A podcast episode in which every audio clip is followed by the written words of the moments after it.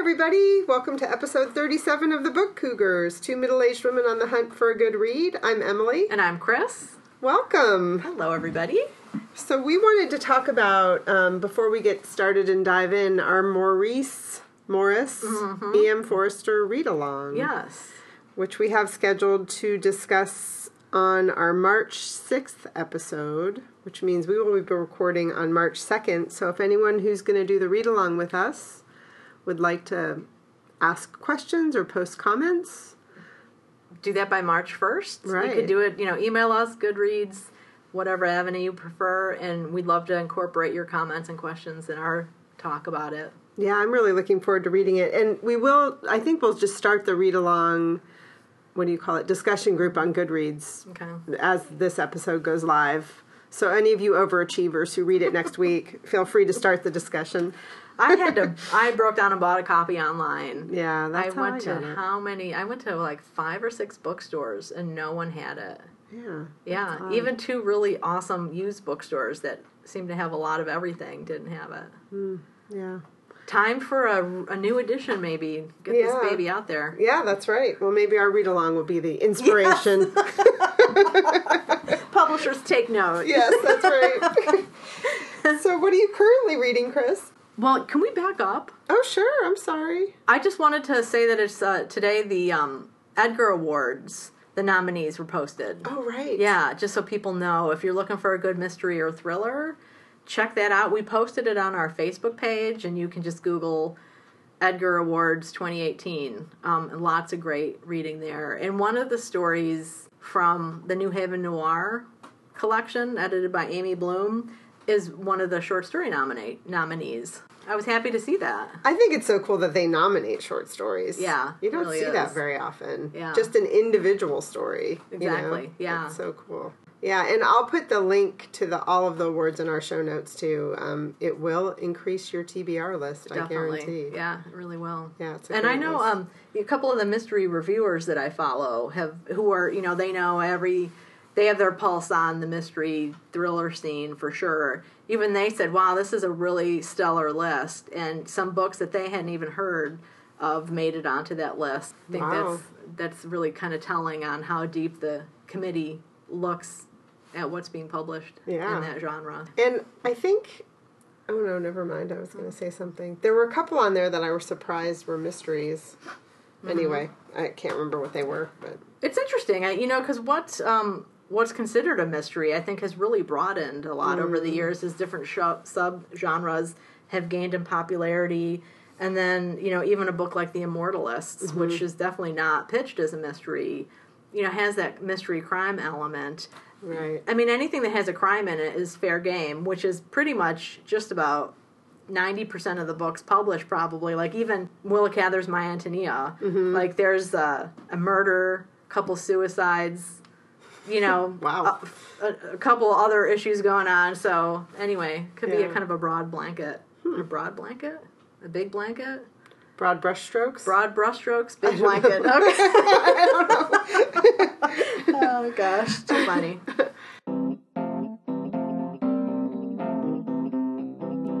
So, what are you currently reading? currently reading i just started this morning jane harper's new book that's coming out in february she's the one who wrote the dry which you know stormed the world uh, the last two years uh, her new book is called force of nature and thank you to kate our listener who sent me her advanced reader copy of this I started just this morning, just because I had to. Um, and the, the, I'll read you the first two lines, first two or three lines. Later, the four remaining women could fully agree on only two things. One, no one saw the bushland swallow up Alice Russell. And two, Alice had a mean streak so sharp it could cut you. Ooh. So that kind of got me. And then the next line is the women were late to the rendezvous point. So it's uh it's off to a great start. I'm really looking forward to it. I have this weird memory that maybe you read us the first couple sentences of The Dry. I may have. Yeah. Yeah. Either the dry or Maybe it and was. fire came down. Yeah, I can't remember. Yeah. Anyway, well, oh, yeah. oh, I'm excited to Yeah. hear what you think of it because Really. you liked The Dry so much. I did. I really did. And that was one of those because you know I, my I have an issue with really popular books. Well, we've talked about it a lot. That you know, books that are kind of quote overhyped. You come to them with such tremendous expectations, and rarely does the book hold up to that Yeah. in the moment. You Right. know, I think like if you come to it then a couple, a couple years later, a couple months even, it, when the buzz has died down a bit, you know, it doesn't hold those same expectations. Yeah, I agree. Yeah. But also, when you've read one you really like by an author, Mm-hmm. sometimes it's a tough act to follow. Hopefully, she'll. Well, it's She'll off to it's off you, to a really yes. good start. I like it. So, how about you? What are you reading? I'm reading a book that's totally outside my wheelhouse. I'm in one book club. We meet quarterly, and for the first time ever, I missed our book club last time. Oh, no. And when I tuned back in, they had chosen a book that's got a serial killer in it, Oh, which my. is very different for me. So it's called Jane Steele by Lyndsay Faye. And the blurb on the front of it says Jane Eyre gets a dose of Dexter. Oh, interesting. so it's based on Jane Eyre, which I've never read, which I'm feeling like a dunce for never Oh, having read. It happens. Yeah. You know, Maybe I will after this one.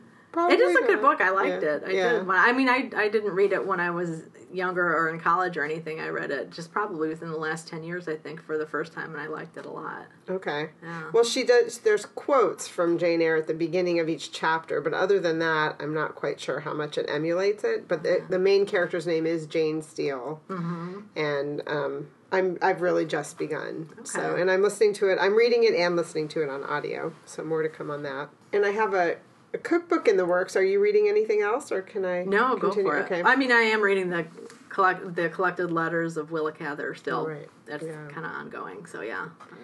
So I got a cookbook out. Um, my friend Ryan, who works for Apple and is a kind of a iPhone whiz, makes these cool videos and posts them. And lots of times they're videos of his cooking exploits. And he posted this amazing video the other day of a recipe he made out of this cookbook. So I immediately scurried to the library and got mm-hmm. myself a copy. And it's called Cooking for Jeffrey. It's the new Ina Garten mm. cookbook. She's one of the people I just adore. When I used to have regular TV, I would watch her cooking show. She was one of the early chefs on the Food Network without mm-hmm. before it was a bunch of contests and hoopla and rigmarole. She just would be in her kitchen cooking Yeah. on Long Island. she used to have a really cool market on Long Island, which I wish was still in existence because I would love to go on a road trip.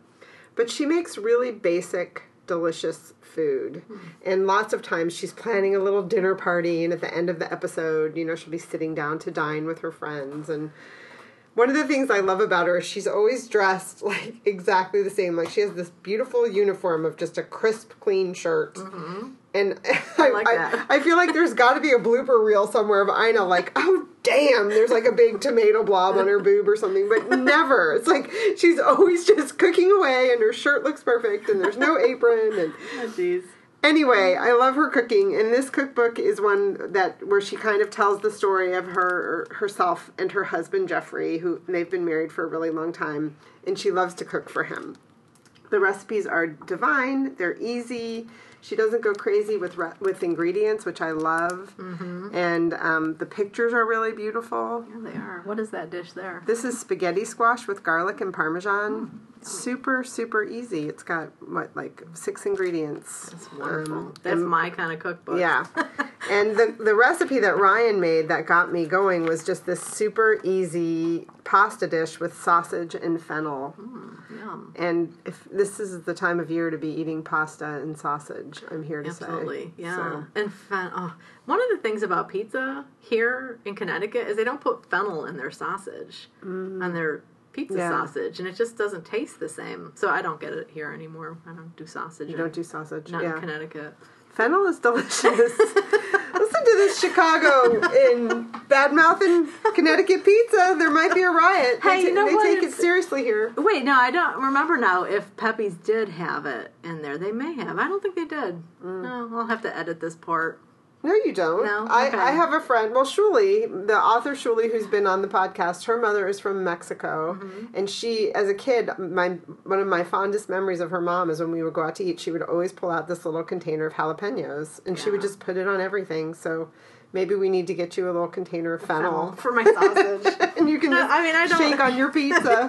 I don't need a ton of meat, but you know, my classic pizza is sausage, mushroom, and onion. That's anyway, pretty good. sorry, I didn't That's mean okay. to take over the. No, so I highly recommend it. I will report back. I have not cooked out of it yet. I'm intending to this weekend. Cooking for Jeffrey by Ina Garten. And then on Ellen gave me this wonderful little book for the holidays, and I forgot to mention it. And it's another very famous chef, um, Marcella Hazan. Or I don't know if it's Marcella Hazan, I can't remember. And Victor Hazan. She's another chef that was very, very famous. Unfortunately, she passed away before this book was published. But it's called Ingredienti. It's this beautiful little book. I would I would call it a coffee table book, but that would make you think it's like a big, big yeah. book. But what I mean by that is it's a book you're just going to want to set on your coffee table because it's literally all about her guide to the market and what how you shop for different sorts of things, what you look for. She has olive oils. She has a whole section on salumi, which is like Italian meats. She has a picture of a pig. I hope that doesn't freak anybody out. With the different cuts of meat, which I love. It's just a really, really cool reference book. Um, it doesn't have, it has these kind of, how would you say that, Chris? Like a little sketch Yeah, it's like a little line drawing, Yeah. maybe. of the ingredients, but there's not like other cookbooks, not big photos or anything like Yeah. that. But it's and kind of green. This, They're yeah, kind of like a light green color. They're not black and white. They're Yeah. green. So it's a great reference book if you know someone who enjoys food um, and likes to shop for food or likes to read about kind of esoteric vegetables. It would be a wonderful gift, which is why Aunt Ellen knew to buy it for me. Nice. so Ingredienti by Marcella Hazan and Victor Hazan, which is her husband. Nice. I um, was watching Orange is the New Black last Mm-hmm. night. I'm slowly making my way through the current season. season. 'cause, Um, and one of the characters had taken another character's cookbook. And she had it in a stack there, and the character says, "Hey, Is that my cookbook? She's like, Oh, yeah, sorry, I took it. She's like, I like to look at the pictures. It makes me feel like I'm eating. And the woman says, That's the point of a cookbook. Yeah. I thought, That's awesome. I really like that. Yeah. Because I, I usually get hungry reading a cookbook, Mm-hmm. but I think it's they're beautiful to look at. And Yeah. Well, also for me, I love to cook. I mean, it truly is my favorite thing, probably after reading, to do. I don't always like to think about what to make. So that's what I love about a cookbook. It just inspires you. And even if I mm-hmm. don't follow the recipe per se, um, I'm already thinking, like, oh, sausage and fennel, of course, those go together. I should go buy a bulb of fresh fennel and mm-hmm. put it in a pan with some sausage and make some pasta. You know, so it's the idea part that I really enjoy. Because I find that I go to the grocery store and buy the same ingredients over and over mm-hmm. and kind of have my go to things that I make. Yeah. You know, especially when I was cooking for my kids. And now it's like, cook one new thing this week, Yeah, you know, and then that's eat it all week, which is what I like to do, or freeze it or Yeah, whatever. So. yeah. Gosh, I think my favorite, my second favorite thing to do after reading might be shopping for office supplies, which I got to do last night. It was fun. I did too. Did you really? Where did you go? I I at, went to the Staples in Middletown. I was at the Staples in Branford. Wow, look at that. We could have gone on a joint jaunt to the office supply store. And that is so funny because I was walking around like smelling it. I love the office supply store, but it's a very dangerous place for me to go. Absolutely, it is.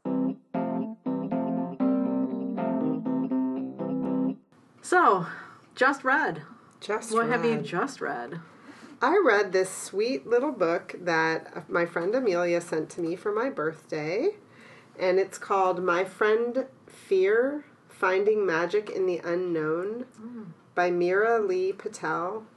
It is such a beautiful book. She's a watercolor artist. Look at that. So all of the pages, like she's even painted the background of the pages That's cool. and then painted some of the well i guess some of the text is in you know just regular print but some of it is in her handwriting and um, ironically i finally got to the book page magazine that you brought me last night and there's a section on you know meet Oh, look at meera lee patel who is this artist um, she's super young and she was raised um, by immigrant parents who really wanted her to be, you know, a doctor or a lawyer or something like that. And I think she became an engineer, but her passion was always art. Mm-hmm. So at some point, she just decided it was time. She actually moved to Nashville, which is where my friend lives, and her friend knows her, which is how this book got to become into my hands. And um, she really just talks about facing your fears that in order to progress through them, you really need to face them. And her and she talks about her own experience with it, and it really moved me. It's a very quick read, but it's really enjoyable. And I also found that even though it's not a graphic novel, that I had to kind of force myself because I'm so drawn to words specifically, which is why I struggle with graphic novels. Yeah. I had to just stop on every page and say, "Okay, you read the words. Now look at the beauty of the page." Yeah. It's hard. yeah, it I'm the same way. Are Yeah. you? Yeah, I am. Yeah. So I really do recommend it. It would make a sweet little gift for somebody, which is, you know, obviously how I got it.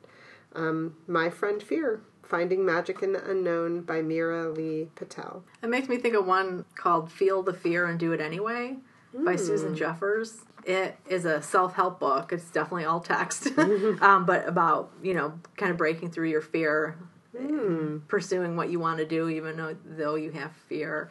And that book, I think, was like from the 80s or 90s. Okay. I know Jeffers passed away too just a couple years ago.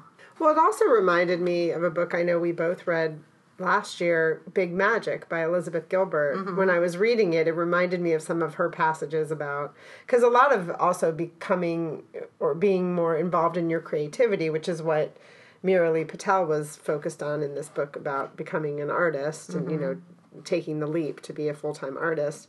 You know that you have to face those fears in order to get to the creativity part. And I remember Elizabeth Gilbert talking about that a lot Yeah. in that book as well. Yeah, it's kind of a big theme in creativity Yes. books. Yeah, The War of Art, I know, is another one that talks about the resistance that you have and breaking through that. Anyway, my book that I just read, I did finally read uh, Smilla's Sense of Snow by Peter Høeg. I really loved it. It was a surprising book in many ways.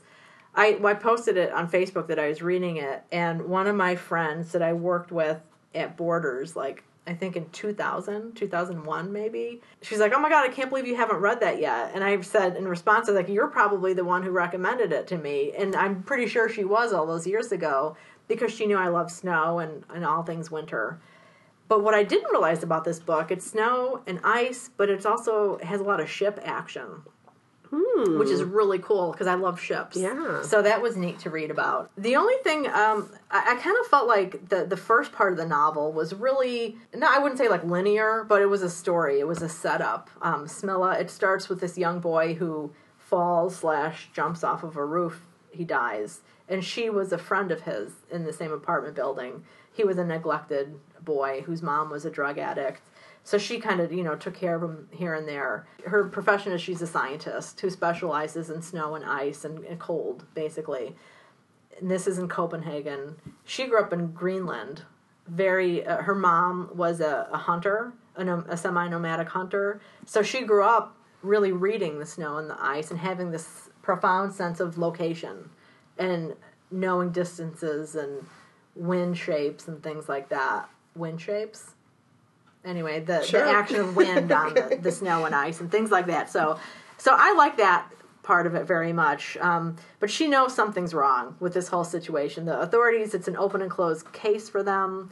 She knows that this kid didn't fall or jump for a variety of reasons. So the mystery starts taking off from there. She asks a lot of questions, she meets a lot of people, and of course starts getting into quote trouble for that. She reminded me a little bit of Lisbeth Salander from um, Stieg Larsson's The Girl with the Dragon Tattoo. And this book did come out, I came out um, probably a good like 10 years before that series. Uh, yeah, this is 1992 when it was first published, and The Girl with the Dragon Tattoo, I think, was 2005. But I can definitely imagine that Stieg Larsson probably read this book and liked it um, because mm. the Smilla is she's a loner, she's an outsider, she is really tough, but she's not exactly. I mean, she's tough. She has tenacity. She deals with being alone a lot but she's not exactly like physically fit and buff or anything like that. So the physical hardship she goes through, you can really kind of feel. as like a mm. regular person having to deal with, you know, say getting off of a ship that's been set on fire and things like that. So I don't want to give away a lot of the plot. But the first part of the book I really liked, and then towards the like the middle part and the, towards the end, there were about a hundred pages or so where I kind of felt like, oh, okay, let's go. Hmm. It started feeling a little bit more like it was just a series of episodes, and you hmm. don't always know what's going on or who's where, which doesn't necessarily bother me when that happens, but it, it just seemed to be happening a little bit too much. Like maybe an editor could have been a little bit more involved in helping the story along. But then it picked up at the end, and I really enjoyed it. And there was a movie made. hmm I was going to ask you if you saw Yeah, it. Yeah, I tried to look for it last night, and it wasn't available streaming at all. Hence, I ended up watching um, Orange is the New Black. uh, um, but yeah, I do want to get my hands on a copy of the movie because it looks really good, and there are a lot of really great people in that movie. Yeah. So I have a I have a vague memory of it, but I don't know if it's from just watching a preview or if I actually ever saw the movie because Mm-hmm. Okay. that time period is when I was raising my kids, and it's all just one big old blur, you Mm-hmm. know, for movies and television and stuff like that. But I do remember there was a very beautiful actress that starred as her. You know, yeah, I can't. her, but I can't think of her name. Yeah, Yeah, she was in. She might have even been the same woman who was in The English Patient. No, No, it's not. not her. No, Okay. no. Well, I know Vanessa Redgrave is in there. Oh wow. a couple other major actors. Uh, this is so bad, but the guy who played Dumbledore, Oh, Richard yeah. Harris. Yeah. I always think of him as King Arthur from Camelot. Uh-huh. Uh, yeah. Anyway, it, it was a really good read. I'm so glad I read it. And when you and I went on our joint jaunt, I found two more books of his, Right. of uh, Peter Høeg's. So I, I picked those up too because I'm interested in. In his writing, because I like the the and he has a lot of philosophical reflections in there too, and sometimes they were a little bit mm, dramatic, and that got a little bit old after a while too. But they're just some beautiful ones, and I I took a bunch of notes uh, that I'll eventually write up and do something with. Nice. Yeah. So again, that is Smilla's Sense of Snow by Peter Høeg. And I read the book that Chris gave me through the little free library. Oh yay! the Heart's Invisible Furies by John Boyne. This was a book that a lot of people were waxing poetic about last year, and I saw it appear on several people's top 10 lists for the year as well. Um, it's very John Irving esque, so if you're a John Irving fan, I think you would like this book a lot. As a matter of fact, he dedicates the book to John Irving, and I'm assuming it's the one and only John Irving. I could be wrong. Um, and it, it covers a time span of 1945 to 2015. Um, it covers geographically from Ireland to Amsterdam to New York City, back to Ireland. Um, it definitely gave me a hankering to go back to Ireland, which was a country that I loved. But it is, um, you know, it, it's John Irving esque in the sense that it, it covers a lot of territory, which is what his stories do. It interweaves characters, and you also have to suspend disbelief about coincidence. You know, mm-hmm. there's a lot of coincidence of characters kind of running back into each other and things like that. But I really love that because I think that actually that does really happen in Yeah, life a yeah. lot. So I don't, I personally don't think you have to suspend disbelief. I've seen read a lot of reviews where people have said that. In my life, I've had very strange coincidences happen, so I'm a believer. But anyway, the main character um, is um, a gay man, and so in Ireland, I learned a lot about homosexuality and how it's treated in Ireland, and the importance of priests, of course, in Ireland, and the and Catholicism, which is something that I knew existed, but I've never read a, about it with this, you know, Perspective. perspective and you know um, so for example the very first part one is called shame you know which gives you some insight. So i understand why you had mentioned why you put it in the little free library was you just had hesitation about you know walking down that path in a book again yet again. Yeah. and i can totally understand it. There were some really difficult scenes a lot of abuse you know to people homosexuals you know a lot of mm-hmm. violence towards them. But the story is generally about a, this young man's mother was impregnated and had to give him up for adoption. And so it's the story of his birth parents i'm sorry his um, adoptive parents and then also kind of his life he does run into his birth mother, but doesn't know it's his birth mother throughout the okay. time that it's happening. And as his world expands, eventually all these characters kind of come back together. And the part that I liked about that is it's very reflective of what re- really does happen now, because it spanned all the way to 2015, and there are families now that are very um, what's the word you use for it mixed families you know you have two fathers and two mothers or you know parents who uh, homos- or heterosexual couple who had children and then get divorced and then one of them marries a same-sex partner and then you have so it was very true to form with that i thought you know at the end Blended family. Blended, thank you. Yeah, I was trying to think. I was like, blended. can't think of the word I'm just thinking fluid. Fluid is more of a Gender. sexual gender Yeah. thing these Yeah. days. Yeah. Fluid. no blended thank you. Blended you. fluid. Yes. Fluidly blended. um, I really enjoyed it. I highly recommend it. I got completely lost in the story and missed the characters. It's one of those you close the book and it's like, oh, Okay, that's cool. where's the second book? yeah. So, um, the Heart's Invisible Furies by John Boyne, and also he's the person who, the author who wrote The Boy in the Striped Pajamas, Mm-hmm. which is a YA novel. I saw the movie. I didn't read the book, but I'm interested in doing that. I now. read the book. I didn't see the movie, so Yeah. I liked it. And then I read the Absolutists Hmm. of his. That was a World War One era novel with a. There's a another gay character, two gay characters. They're soldiers, and a lot of people who read the review and wrote about it didn't mention that the two the characters were gay because it's uh, one of those books. I think written maybe with the intention of getting heterosexual people to read a book with homosexual characters mm. because it doesn't happen a whole lot, mm. you know. Mm. So I don't think it was like a, a necessarily a shocking thing, but it was probably true to life too. That in that time period, you didn't know, and then the story happens, and it's at the end of the book. I was like, "Holy fuck!" Something that happens, really intense, Oh, really believable though. I think.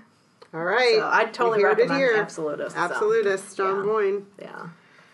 All right.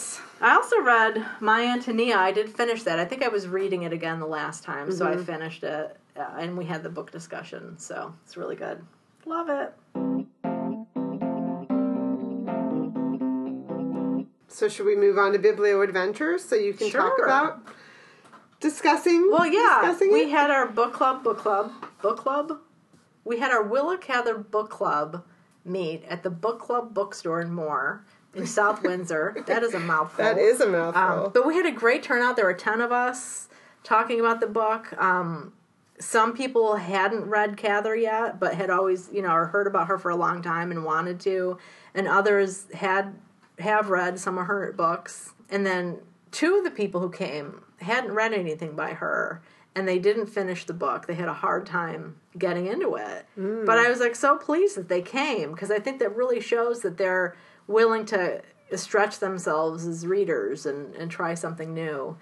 Uh, because it is it's a novel that doesn't have a lot of plot mm. per se so it does there's not anything that really propels the reader through. It's more of a series of vignettes in a lot of ways of memories um, but it, we had a great conversation and those two people said they're going to carry on and read the book and, and try the next one as well so it was a great great time I think some people, I mean, this happens to me at book club that, you know, sometimes your perspective of a book can certainly change Mm-hmm. after discussing it. But I think some people kind of, it, it almost means more to them to read it after they've had a discussion about yeah, it. exactly, yeah. Mm-hmm. It'll be interesting to see what they think, what the, else they have to say at your next meeting, Yeah. you know, after they finish. Yeah. So. Had any of them, were any of them Catherites like you and just, you know, I don't think anybody. I don't know if they're as obsessed, um, but they're fans for sure. Yeah, And had anyone read the book before? Like, was this a, a reread? couple of them Okay. had. I think probably at least two of them had read it in the past.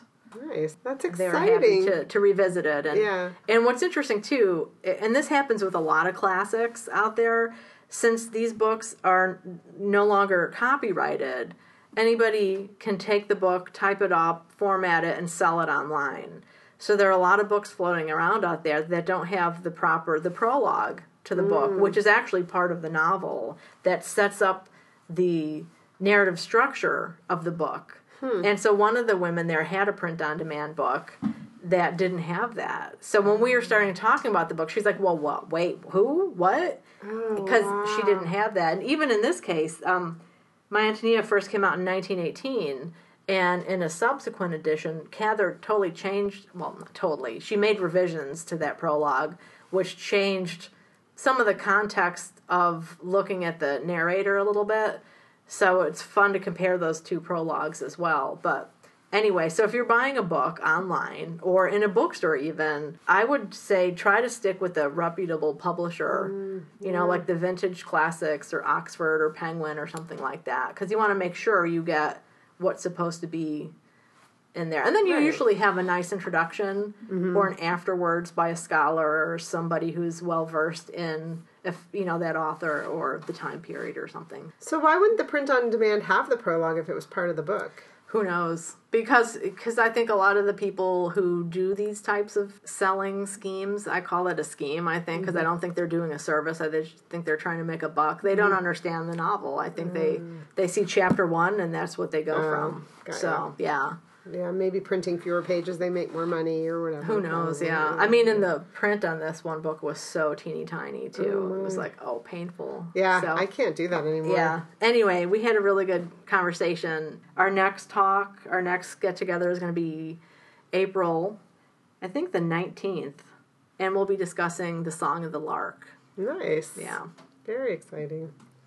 Well, we had a joint jaunt. We did, finally. Woo! We set off for one destination though, and and well, we were going to go to two. Yeah. And we got to one. Yes. So that's okay. Yeah, but we, had did a great one. time. Yeah. So we never made it to the uh, Noah Webster house that day that we had planned. That's still going to happen at some point. Um, but what we did do was we we on the way went to Whitlock's Book Barn, which is in Bethany, and had a nice little biblio browse Yeah. there. It, we had a little trouble finding it. we, we we went on a little down a little country road. It's a little tricky to find. Yeah, and I had found it once upon a time when they were closed, mm-hmm. and I didn't even I didn't have time to go in then. But it was summer, and this when we went, it was it's winter obviously, and there's snow on the ground, and everything looked really different. We came from a different way too, Right. down this weird road with no street signs, and we took a left hand turn, and we were following some guy who was walking with his dogs. who finally turned around and looked at us, and he, and then What are you doing? yeah, I, I think he was wondering if we were going to harass him for walking on the property because they're. I think they were like private. Pro- Uh, yeah. Anyway, No, he was like, yeah. we were just driving on private property. right. but- well, we called. We ended up calling them, and the woman gave us some perfect ins- uh, directions, and we got there, and it's it's on a property that used to be a turkey farm. yes. So yeah. it's actually in these barns. yeah, it's two barns. So the the first barn, the the main barn, is a really low, long barn that used to be the turkey barn, and that has books and prints in it that are a little bit more uh, upscale, pricier. What's yeah. the right word? Well, she said five dollars or more. Yeah, something like that. Yeah. Um, because they're also they're known for books and prints, so they do have a lot of prints. They had a lot of postcards, which I love. Yeah. And then the other barn is a little higher up on the land, and that has cheaper books, like I guess five dollars and below. Right. Yeah. And that had I just I just totally forgot till we started talking about it. It they they had no restroom available. I really needed to go to the bathroom. And this second barn had this sound running through. I hope you guys can hear that.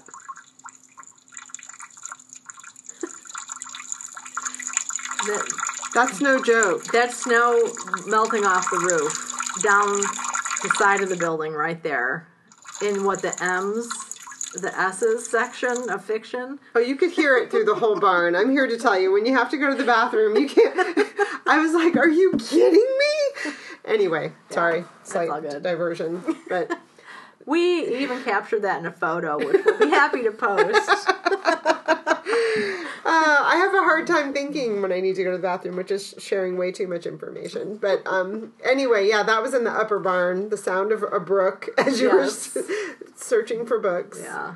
and we spent you know a couple hours. We did, did we? Like it went by really fast, Yeah. and then so we were hungry after that, right. and then we realized what time the Webster House closes, Which and is we were early. and we were an hour away from it still. Yeah. So we decided to turn around and head back to town and try the new Indian restaurant, right. which is really delicious. It was delicious, Yeah. which we've been wanting to try for months. Yeah. So, so we didn't get all the way up to the Noah Webster. Maybe next time we'll just go Head right directly there, there. yeah. Yeah, because it is, as Chris said, it's an hour away, and we thought we were driving closer to it when we got to Whitlock's, but instead it was pretty much the same distance. Yes, so, yeah, it was a little bit further west yeah. Than I thought anyway in my mind. But that's where you picked up the two. Peter Høeg. Yeah. Higgs, Yep. They so- were right above the shelf there, like right there, like just hanging out. I wasn't even I actually had a list of authors I was going to look for and they didn't have anything by any of them, but I saw that and I thought, okay, I can make an exception. Including Maurice, you were looking for. Right. Yeah, that was or the main thing. Morris, Maurice. Yeah. Totally. And Carson McCullers. Boy, she's hard to find these days. Yeah. Everybody has The Heart is the Lonely Hunter, but nothing else Mm-hmm. by her. So I don't know what I'll have to do about that. Maybe just hit the library. Yeah, that works. Yeah. I'm assuming they have more, probably. Or if nothing, interlibrary loan, I would think you'd be Mm-hmm. able to get some. Yeah, totally. All right, and I did more volunteer time at the Institute Library. I'm cataloging the bibli uh, biography section. Oh, fun. Yeah, so everybody who's volunteering is they, I think, have chosen different sections. So we're trying to get that all up on LibraryThing, so members can see the holdings and request books and whatnot. That's great. I love it. Upcoming Johns. What do you have going on? Do you have anything coming up other than um, the big Yeah, the big event? big event next week. Book Cougars are hosting Min Jin Lee at RJ Julia Booksellers in Madison. We're very excited. Looking forward to that. That's at seven o'clock next Thursday. Right. And then I am hoping to take my gentleman caller to the RJ Julia in Wesleyan because that's about midpoint for the two of us for where we live. There's um this is kind of a mouthful, but the author's name is Jeffers Lennox. And his new book is Homelands and Empires in Indigenous Spaces, Imperial Fictions, and Competition for Territory in Northeastern North America, Oh, 1690 to 1763 cool. which kind of seems right up his alley. Mm-hmm. And he's a professor at Wesleyan, so I'm sure he's very knowledgeable in this very specific Yeah. area. So I'm hoping um, we've only been to one book event together, and it was the Anna Quindlen event, and so I've been looking for something that's um, more history based because that's what he that's his likes. thing, yeah. and this sounds really good. Nice. Very cool. I was just there yesterday because after I left the book club bookstore, I stopped there coming home because it's on the way, and then I hit the Staples store, which I didn't know they had one up there. Yeah, I didn't either. Yeah. Yeah, so it's a, such a nice store up there. It really is. They have nice spaces. Did you stop and um, eat anything at the restaurant there, or did you No. just keep going? Yeah, no, yeah, I was coming home for dinner, so yeah. no. Nice. What about upcoming reads? Upcoming reads. I want to read Free Food for Millionaire by Min Jin Lee. Hmm. So that is after I finish Force of Nature, I, I have to decide whether to dive into that or maybe to wait till after we have the event with her. I'm not sure. Mm-hmm. Yeah, Yeah. I know. I was hoping to do a slight little reread of Pachinko before, which is not. I mean, it would have to be a skim because it's such a beautifully well written, dense book that I know I couldn't completely reread it between now and next Thursday, but. Right. um, I do want to revisit the characters and everything. Yeah. you know. I know. So, yeah. I'd like to do the too. You know, I just realized too. Um, there is a a biblio adventure in February, February seventeenth to the eighteenth. The Pequot Library.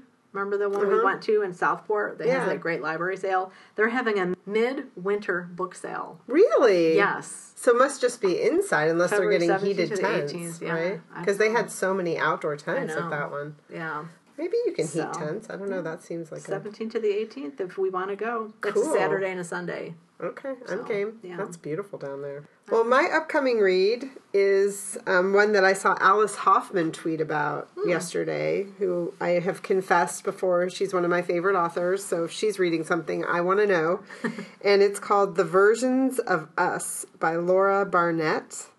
And it's a, a UK author and book that was po- popular, I think, a couple years ago. So I had no problem getting it, um, an e copy of it from the library. So again, that's called The Versions of Us by Laura Barnett. And I will be digging into that one after I get through this serial killer Jane Steele book. Hopefully, there's not too much blood and guts. so, Wow, this is a quick episode today. Yeah. Well, thanks for listening, everyone. Happy, Happy reading. reading. Thanks so much for listening to the Book Cougars with Emily Fine and Chris Wolak. If you have questions or comments, please feel free to email us at bookcougars at gmail.com. You can also find us on Facebook, Instagram, or Twitter under Book Cougars. Please consider leaving us a review on whatever app you use to listen to us. It can help other listeners find us. Thank you.